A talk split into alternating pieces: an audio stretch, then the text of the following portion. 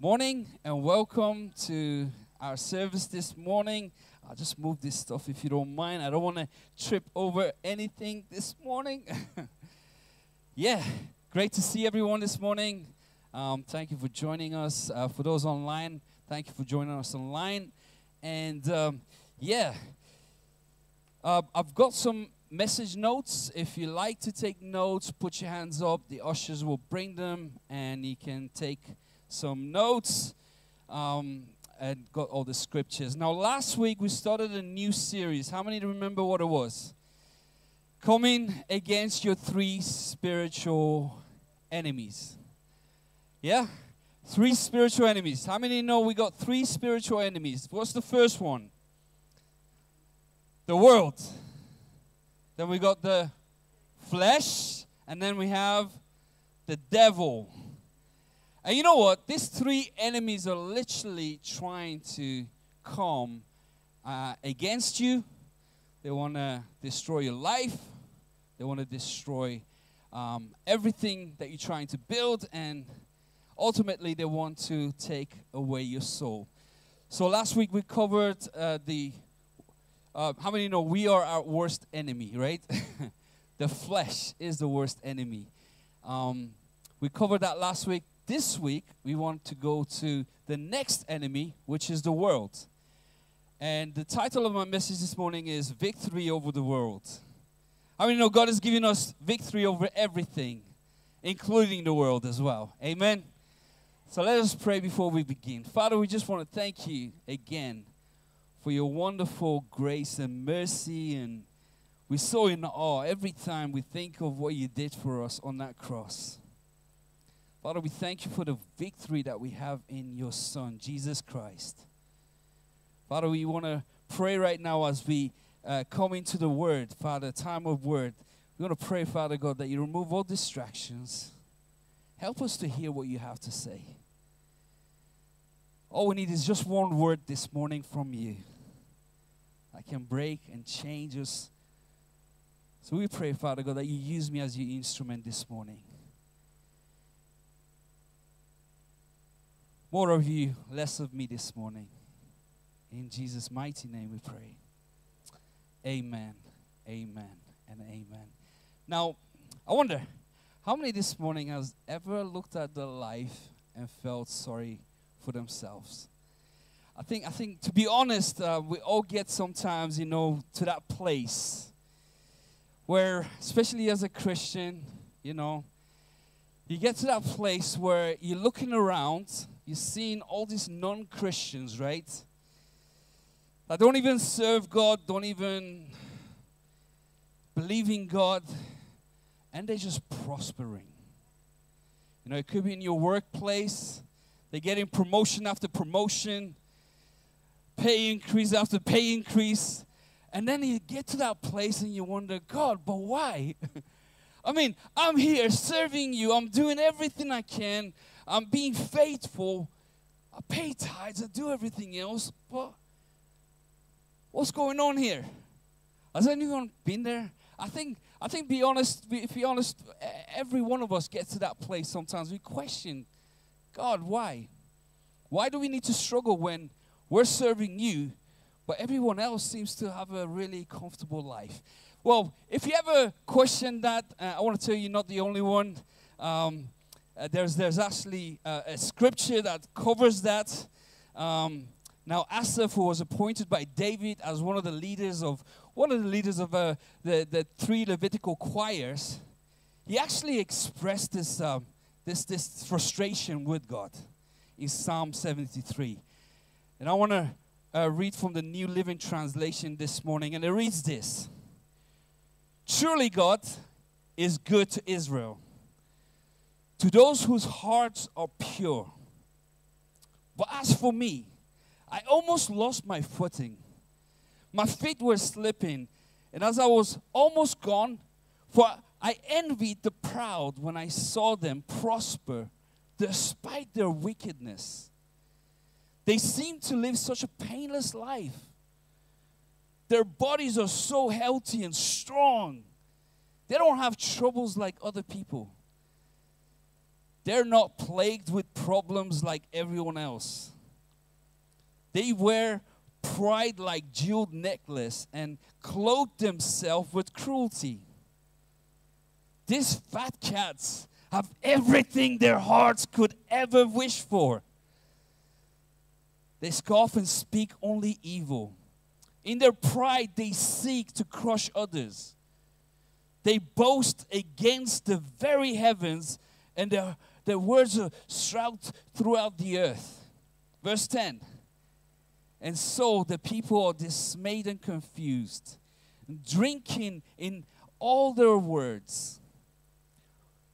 And this is what they say. What does God know? They ask. Does the Most High even know what's happening? Look at these wicked people, enjoying a life of ease while their riches multiply. And then he asked this question. Did I keep my heart pure for nothing? Did I keep myself innocent for no reason?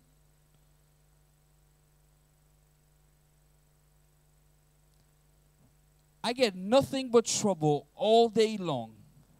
Every morning brings me pain. If I had really spoken this way to others, I would have been a traitor to your people. So I try to understand why the wicked prosper. But what a difficult task it is. And then verse 17. I love this. Then I went into your sanctuary. Oh God, I finally understood the destiny of the wicked. So why does life seem so unfair sometimes? I want to tell you this morning. The reason why it seems unfair is because we're only seeing part of the picture. You're only seeing part of the picture. Life always seems unfair when we measure it by earthly standards. Life always seems unfair when you, compare it, to, with health, with wealth, and power.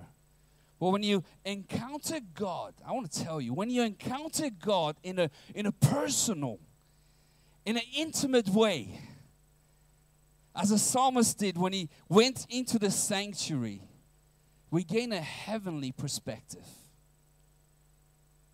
We get a heavenly perspective. You will begin to see the other part of the picture.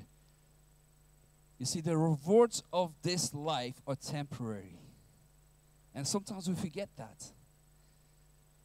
The rewards of this world are temporary.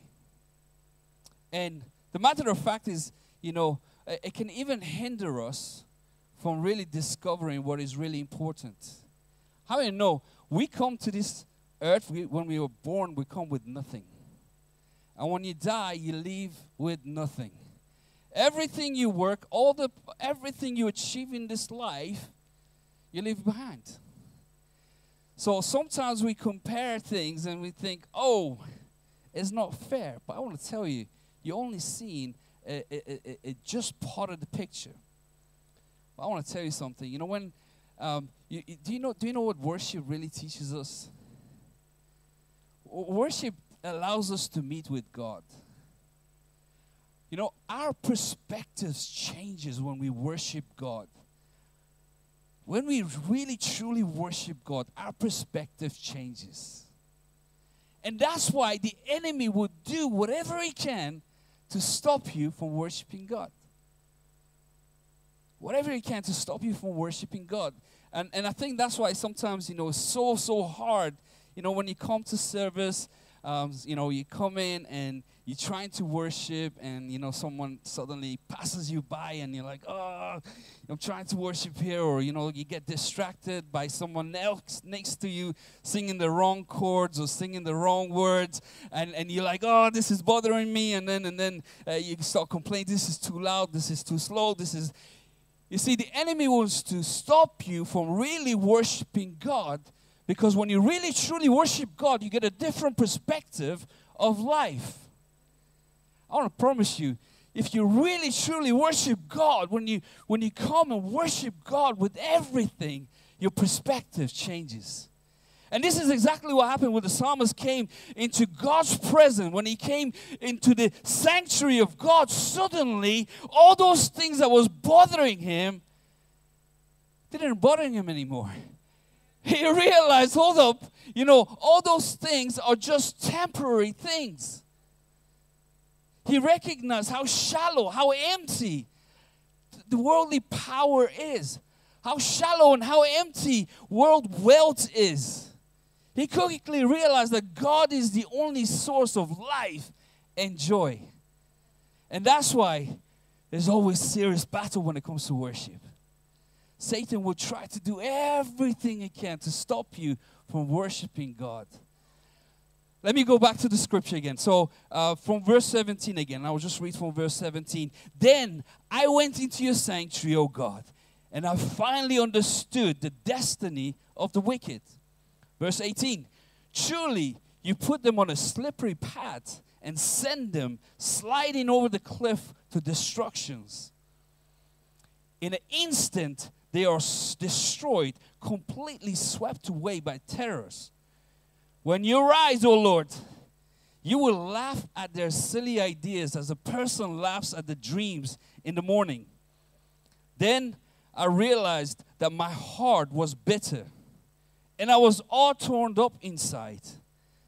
I was so foolish and ignorant. I must have seemed like a senseless animal to you. Verse 23. Yet, I still belong to you. You hold my right hand. We thank God. He's so patient with us. Amen. You guide me with your counsel, leading me to a glorious destiny. Whom have I in heaven but you? I desire you more than anything on the earth. My health may fail. My spirit may grow weak. But God remains the strength of my heart. He is mine forever. Can I get an amen?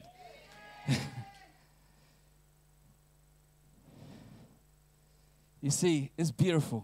As I shared last week, honestly, when we become born again, when we become child of God, we get something much, much more powerful than our self-power, more than our willpower. We get the Holy Spirit, who's our helper. That's why the Bible tells us in 1 John 5:4, for every child of God defeats this evil world, and we achieve this victory through our what? Through faith. That's right, through faith. You see, in the same way God equips us to live a victory over enemy number one, the flesh, He also equips us to live over the enemy number two, the world. But we need to be really, really careful, because some of the baits that the world uses is really attractive. So if you're taking notes, point number one, the world is attractive. How many know the world is attractive? The world is attractive. And that's the bait of the enemy, basically. When you think about Adam and Eve, God created everything and said, you know what? You can eat of anything you want except this one tree. Right? And then Satan comes and tempts her, and next thing you know, what does she do? That one fruit that she was not allowed to eat became attractive. Let me actually read it. Genesis chapter 3, verse 6-7. The woman was convinced. She saw the tree was beautiful and its fruits looked delicious. And she wanted the wisdom it would give her.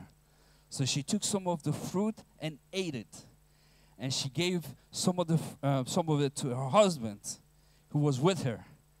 And he ate of it too. And at that moment, their eyes opened. And they suddenly felt ashamed at their nakedness. So they sewed fig leaves together to cover themselves. You see, even when we think of the psalmist, you know, he saw the material things in Jericho.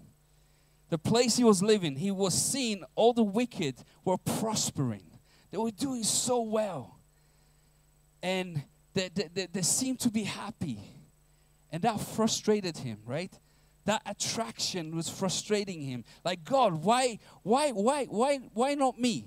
I mean, I'm serving you. I'm doing everything I can. And that brought, that's a wrong attraction. It brings bitterness. Another example, think about Lot. Abraham and Lot, they did so well that the families were becoming too big, and they started arguing and complaining about, you know, the places where they would take their animals for, you know, pasture. And Abraham said, you know what, let's come on top of this hill. Can you see the land before you? I want you to pick whatever land you want to, you know, and that's yours. And Lot came and looked around and was like, oh, that place looks amazing. Let me just read it. In Genesis chapter 13, verses 8 to 11, finally, Abraham said to Lot, let's allow this conflict to come between us. Let's not allow this conflict to come between us or our herdsmen. After all, we are all close relatives. The whole countryside is open to you.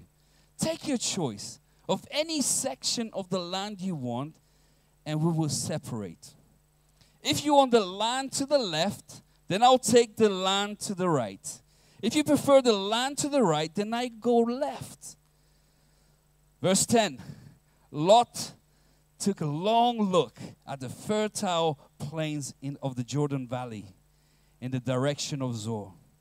The whole area was well watered everywhere, like the garden of the Lord or the beautiful land of Egypt. And then in The Apprentice it says, this was before the Lord destroyed Sodom and Gomorrah. Verse 11, Lot chose for himself the whole Jordan Valley to the east of them, and he went there with his flock and servant and parted company with his uncle Abraham. You see, sometimes what we see with our eyes can deceive us. It might look good, it might look amazing, but I want to tell you, don't always be deceived, because the world is attractive. The world is attractive. The enemy uses the beauty of things sometimes to distract you from what God wants you to go. You might see and you think, oh, that's amazing. But it's always a trap. You see, the world's attractions comes from a deceiving design. What you see in the world is not always what it appears. Sometimes I think of it as a spider web. I often think of, you know, world's attraction like a spider web. You know, have you, when the spiders actually want to attract the prey, they basically, apparently, they use electricity. And that's how they attract the prey, and they put them in a bait, basically. And Satan uses the worldly, you know, attractions to really trap us into the spider web. And some of the stuff is good stuff, like money. Money is amazing, and we all need more of it, amen? Money is good, but the love of money is not good. The love of money is not good. So what Satan does is take something that's good and turns it bad. Listen to what it says in 1 Timothy chapter 6, verses 9 to 10. But people who long to be rich fall into temptation or are tempted by many foolish and harmful desires that plunges them into ruin and destruction. For the love of money is the root of all kinds of evil, and some people craving money have wandered from the true faith and pierce themselves with many sorrows. Now, what is the problem with the money? It's the love of money, right? Now, I want to give you 5 things that the problem is with the love of money. First one, love of money brings temptation. As we read in the scripture, right? It says, people who long to be rich fall into temptation. So when you love money, it can bring temptation to do wrong things in order to gain more. Whether it's breaking the law, avoiding tax, not paying tax, doing whatever you can to break the law to make more of it, or being even unfaithful with the services you provide. Number two, love of money traps you. Listen to the verse again. But people who long to be rich fall into temptation and are trapped by many foolish and harmful desires. Love of money can trap you. Love of money also can inspire lust. It says people who long to be rich fall into a temptation and are trapped by many foolish and harmful desires. Number four, love of money can ruin and even lead you to destruction. And then number five, it can even lead you from true faith. Let me just read the whole scripture again, the two verses. But people who long to be rich fall into temptation, that's number one, and are trapped, number two, by many foolish and harmful desires, number three, and plunge them into ruin and destruction, number four. For the love of money is the root of all kinds of evil, and some people craving money, number five, have wandered from the true faith and pierced themselves with many sorrows. That's what love of money can do. And please don't get me wrong, money is good. We want to work, we all need to pay our bills, right? We all need food to eat, right? Money is good, but when you start craving money, more money, because you can never get enough. Once you start craving money, you will never know when is enough. And as a result, you're just chasing it and it becomes like a rat race. Now, young people, another temptation or distraction that the world likes to give us is alcohol, sex, and drugs. You see, and sadly, a lot of people just fall into this trap. Let me just deal with the addictions first. Alcohol and drugs. I want to tell you, honestly, you're not missing anything out. If you have never been there, you have never touched alcohol, you never touched drugs, you're not missing anything. You're not missing out on anything. Honestly, it's the worst thing. You know, sometimes, you know, young people think, oh, you know, partying and having fun. You know, it starts with a little bit of having fun, you know, when you drink, when you get high. But then, if you're not careful, that can lead into a life of destruction, because then it becomes a habit, and then it can become an addiction, and then you're just falling into this trap. You see, around the time the Bible was written, alcohol was the most abused drug during that time. And there's loads of Bible verses that talks about getting drunk. Proverbs 20 verse 1, it says, wine produces mockers. Alcohol leads to brawls. Those led astray by drinking cannot be wise. And that's what alcohol does. I'm just thinking of the story of Samson and Delilah, right? Now, Delilah wanted to find Samson's strength. She wasn't interested in Samson's weakness, was she? She wanted to know, what is your strength? What is making you so strong? And she did whatever she could to find his strength. Her only hope in conquering him was to deceive him in the area of his security. So she managed to persuade him, right, by sharing this strength. And because Samson literally played along with this idea of enjoying this beautiful woman, right, he basically told her what his strength was, and that was his hair, right? And she cut it, and he lost his strength. Now, how can enemies steal your strength? What is our strength? I want to tell you, by getting you drunk or high and getting you to a place that you do things that you would never do. And as a result, what happens? You live a life of regrets. 1 Peter 5 verse 8, it says, stay alert. Now, how can you stay alert if you're high or drunk? Right? Stay alert. Watch out for your great enemy, the devil. He prowls around like a roaring lion looking for someone to devour. You cannot be aware of your enemy if you're high or you're drunk or you're, under influence. And that's why the Bible says in 1 Thessalonians chapter 5, verse 6 and 8, so be on your guard. Now, you can't be on your guard if you're high or you're drunk or whatever, right? Not asleep like the others. Stay alert and be clear-headed. Now, you can't be clear-headed if you're high or drunk, right? Night is the time when people sleep and drinkers get drunk. How many know nighttime, that's when the demons are out there, right? That's where all the fights breaks. That's where all the disaster happens, is the nighttime when people get drunk and are out there doing crazy stuff. Verse 8, but let us who live in the light be clear-headed, protected by the armor of faith and love, and wearing as our helmet the confidence of our salvation. Young people, I promise you, that's something you never want to try.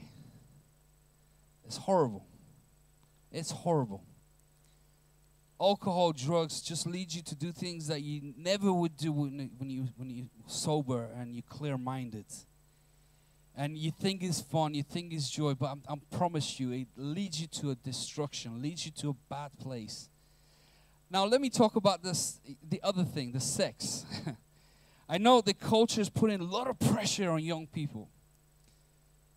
You know, sex is normal, it's okay, you know, and they do put a lot of pressure on young people. I mean, why would you want to wait until you get married?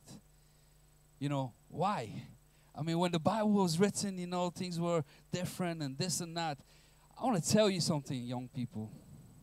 You know what's weird? You know what's weird? It's weird having sex before marriage. You know why? Because God designed sex. And He designed it with a purpose in mind. And His purpose was when you get married. Marriage is the ultimate destination. And that's why the Bible says in Hebrews chapter 13, verse 4, give honor to marriage and remain faithful to one another in marriage. God will surely judge people who are immoral and those who commit adultery. You know, sometimes people don't realize how significant, how, you know, important sex is. I mean, God designed sex. There's nothing wrong with sex. But it is in His own time. What happens is people don't realize how it's just a physical thing. It's emotional. It's spiritual. You know, when you're having sex, it's the three things that are happening. And a lot of times people don't realize that what they're doing is every time you're having sex and you leave that person, you're taking something from that person and you go into the next relationship and the next relationship and the next relationship, and then it comes to marriage, and then you wonder why your marriage is not working out, because you're carrying all these baggages. And that's why God is saying, you know what? You need to wait. So I'm telling you, young people, what's weird is having sex before marriage. That's what's weird.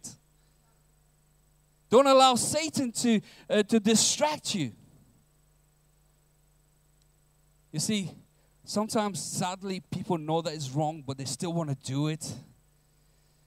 You see, the pleasures that is involved in deception sometimes causes them to even continue. And that only leads to destruction. And listen to what it says in Romans 1, chapter 32. It says, they know God's justice requires that those who do these things deserve to die. Yet they do them anyway. Worse yet, they encourage others to do them with them. That's why you need to be very careful with the type of friends you hang out with. the people that you have in your group. Because if you got the wrong type of people, they will lead you to destruction. And once you allow self-deception in your heart, all of the sins become acceptable. And once a person turns away from God, the path downward will never, ever end. You're just going down, down, down. And I want to tell you this morning that fascination with worldliness invites a person away from godliness. That person becomes less and less involved with the work of God and is more and more involved with selfish pursuits. See, the psalmist really struggled with this area, right? See, worldliness seemed to offer so much immediate, satisfying rewards, right? Worldliness just, you know, shows you, you know, wealth and riches and power and glory and fame and all these different things. And his struggles really caused him to have this spirit of envy. In verses 12 and 14, he says, "Look at these wicked people enjoying a life of ease while the riches multiply. Did I keep my heart pure for nothing? Did I keep myself innocent for no reason? I get nothing but trouble all day long. Every morning brings me pain." You see, the devil loves to suggest the unfairness of God.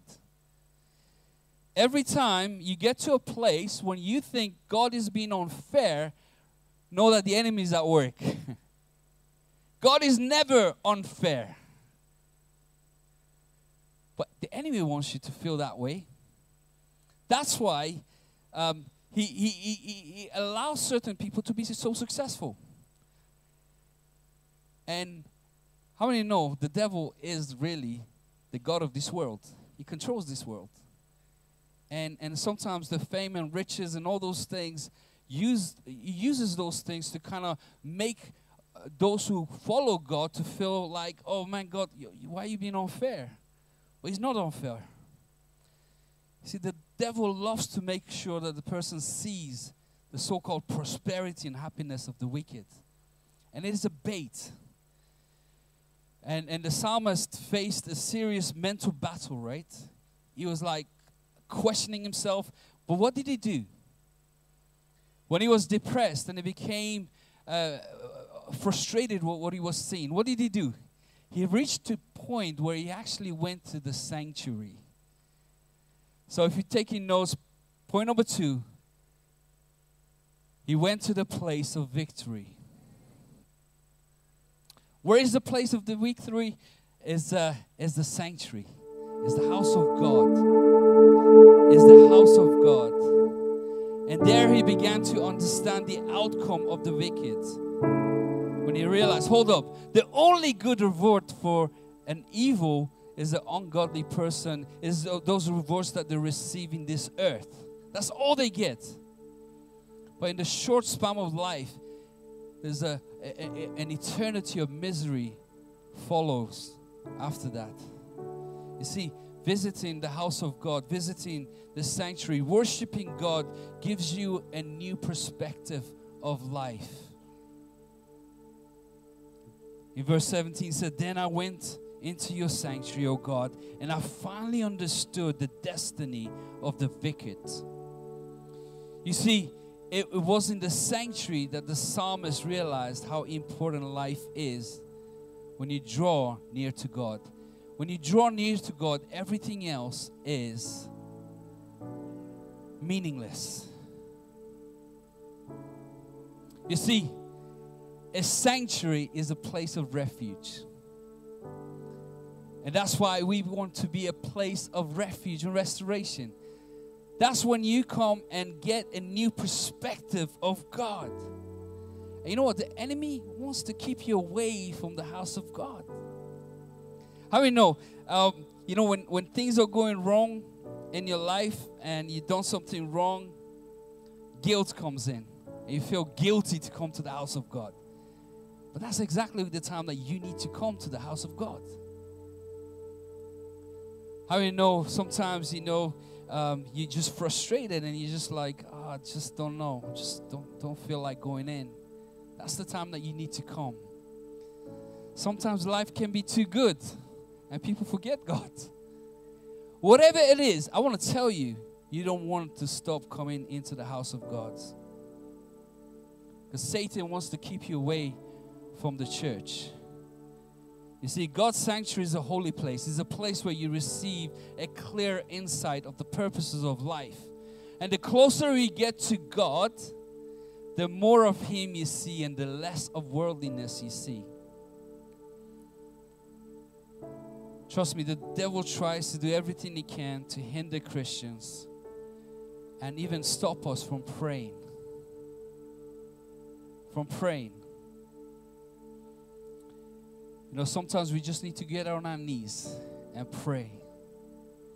Ephesians 6 verse 18, it says, pray in the Spirit at all times, on every occasion. Again, stay alert and be persistent in your prayers. Not just for yourself, but for all believers everywhere. That's what God wants you to do. He wants you to continue coming to a sanctuary. He wants you to continue worshiping Him. He wants you to continue praying. And number three, God knows what's best for you. God knows what's best for you. God knows how devastating effects that the world can have on you. And that's why He's calling us. You know, in John chapter 4, verse 4, it sounds a bit like harsh. You adulterous. Don't you realize that friendship with the world makes you an enemy of God? I say it again. If you want to be a friend of the world, you make yourself an enemy of God. It sounds harsh a little bit, doesn't it? But I want to tell you, God knows exactly what's best for you. He's not trying to stop you from having fun. He's not trying to make life boring. He knows the effects that worldliness can have on you. And the reason why He's saying not to do certain things is because He loves you and He cares for you. And He wants you to not hit your head against the wall. He doesn't want you to lead into destruction.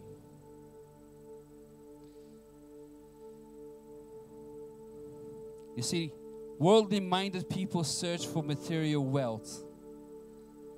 They search for fame. They search for power over the life of the others. But you know what the kingdom of God does?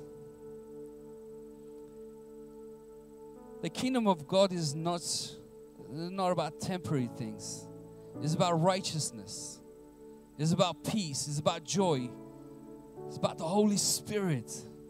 And I want to tell you, these two worlds are completely apart from one another. Romans chapter 12, verse 2 says, don't copy the behavior and the customs of this world, but let God transform you into a new person. How? By changing the way you think. Then you will learn to know God's will for your life, which is what? Which is good and is pleasing and is perfect. So say, don't copy the behaviors of this world. I've got something much, much more better for you. I know what's best for you. I created you. I put a purpose and a plan into your life. Don't copy everyone else. Don't copy everyone else. Because I've got something good for you. I've got an amazing plan for you. And then in Romans 8 verse 6 says, so letting your sinful nature control your mind leads to death. And that's why we need to be careful. But letting the Spirit control your mind leads to life and peace. Can I have the worship team back up, please? How many wants more life and peace in their lives?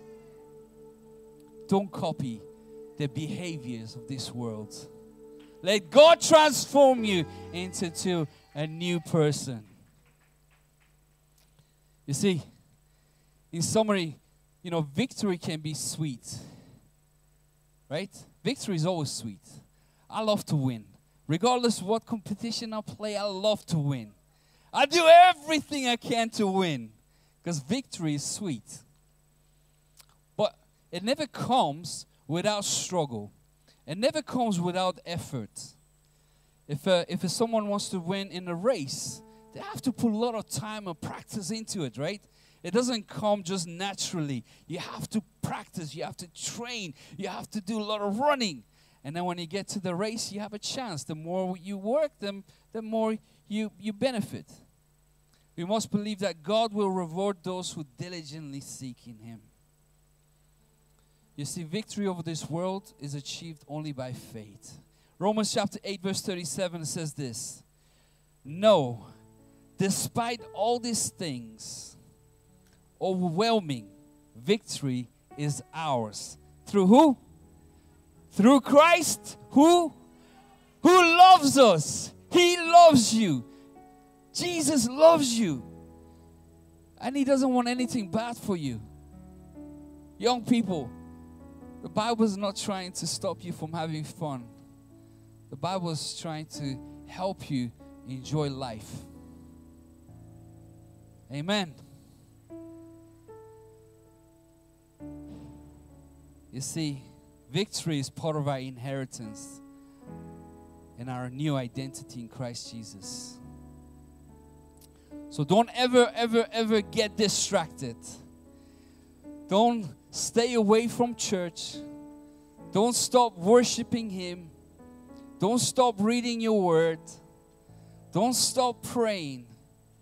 Fight the good fight.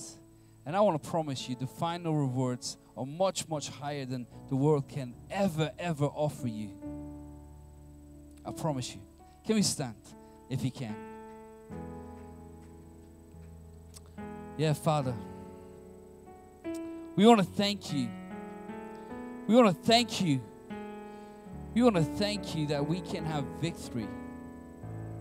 We want to thank you for the inheritance that you have given us. Father, we want to repent right now. We want to turn away. Turn ourselves away from those things that have brought hindrances in our lives to worship you, to become intimate with you. Father, we want to repent right now. And we want to renew ourselves right now. Father, would you just renew our mind right now? Would you just allow us to refocus? Refocus on your goodness in our lives. Father, sometimes we can be so forgetful. We can be so forgetful. You are faithful. You are so faithful. We all have so many testimonies, but sometimes we forget. We forget the things that you have done in our lives. So right now, Holy Spirit, I want to ask right now that you bring to remembrance every good thing that you have done in our lives. Remind us of all the past victories right now, Father. Father, we want to pray right now for help as well. It's not easy. The world is attractive. Help us. Help us with our worldly struggles. Help us, Father God. We need your help. Help us to be more like Jesus. Help us to be more like your Son, Jesus. More and more like Jesus.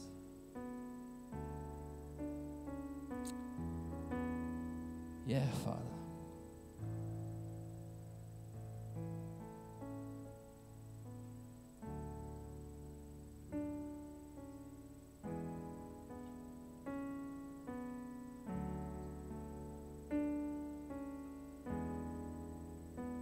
Yes, Father. Thank you.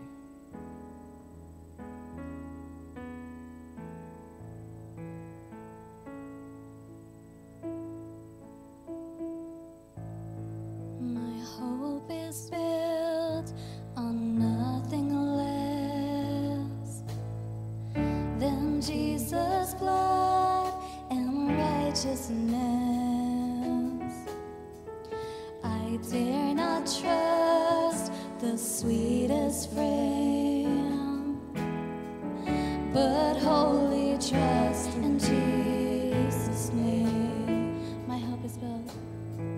My hope is built on nothing less than Jesus' blood and righteousness. I dare not trust the sweetest friend, but wholly trust in Jesus' name. Oh, Christ alone, cornerstone, weak made strong in the Savior's love through. He is Lord, Lord of all.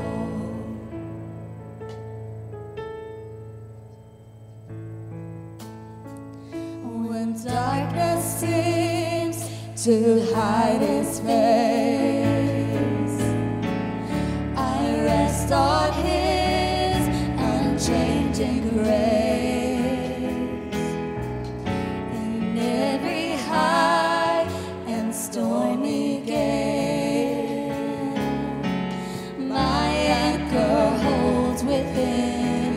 Within the veil, my anchor holds within the veil. Oh, Christ alone, Christ alone, cornerstone, weak made strong in the Savior's love through.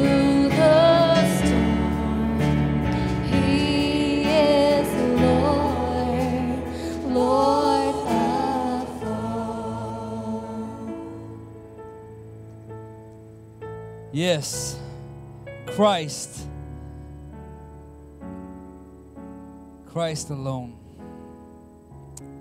You know what I find amazing is sometimes people question God's love. It's like, why would God not show Himself to us? Why would God not just do this and that? Why would God not just shout His love from heaven? You know what, for me, what's best is what He did.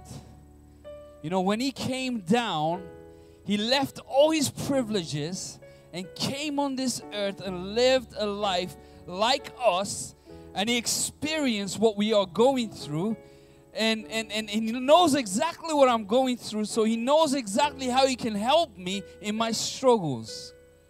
And not only that, He died. He paid the penalty that I deserved. And He did that for me. Instead of shouting His love from heaven, He came here on this earth. And I want to tell you, God loves you and He has amazing plans for your life. But we have an enemy. And that enemy wants to blind you. He wants you not to see God's goodness and His mercy. But I wanna invite you. If you are here this morning, and maybe you really never ever accepted Him as your Lord and Savior. You see, because God loved you so much, He didn't want to create robots. He didn't want you to just create robots and say, "I want you to worship me." No, He gave us choice. You can choose to worship Him or you can choose to reject Him. And we know where rejection leads, and we know what choosing to follow Him can lead us to. And I want to promise you, there's a place much, much better than this earthly life. It was only promised to those who accept Him as the Lord and Savior. And it's not through all sorts of faith. It's not just believing in God. No, it's accepting Jesus Christ as your Lord and Savior. The only way to heaven is through Jesus Christ. No other God but Jesus Christ. So I want to give you that opportunity. If you are here in this place and you have never made that commitment, or if you're watching online and you have never accepted Jesus Christ as your Lord and Savior, you can do that really simply. It's a prayer of faith that you can pray. But first you need to recognize that we have all sinned, that we have all fallen short. We all have made mistakes. And we serve a gracious God. But He wants you to realize that you have made a mistake. And then He wants you to ask for forgiveness. And then when you ask for forgiveness, He wants you to invite Him into your heart. He wants you to say, you know what? Come into my heart. And then when you open the door of your heart, here comes. And then your new life begins. If you are here and you never prayed this prayer, you can pray this prayer right after me. Lord Jesus, I need you. Thank you for dying on that cross for my sins. I open the door of my life and receive you as my Lord and Savior. Thank you for forgiving my sins and giving me a new life. Fill me with your Spirit. Take control over my life. It is yours. Change me. Transform me. Make me the kind of person you want me to be. In Jesus' precious name we pray. Amen and amen. Can we just celebrate?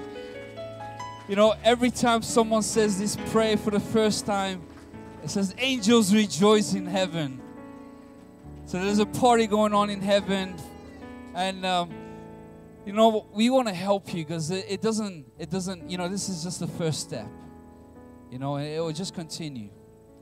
But we want to help you with that journey, right?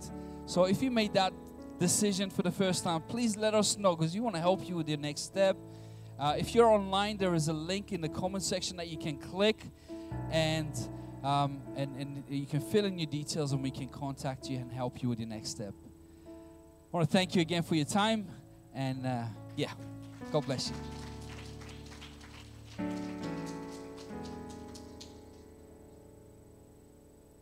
When He shall come.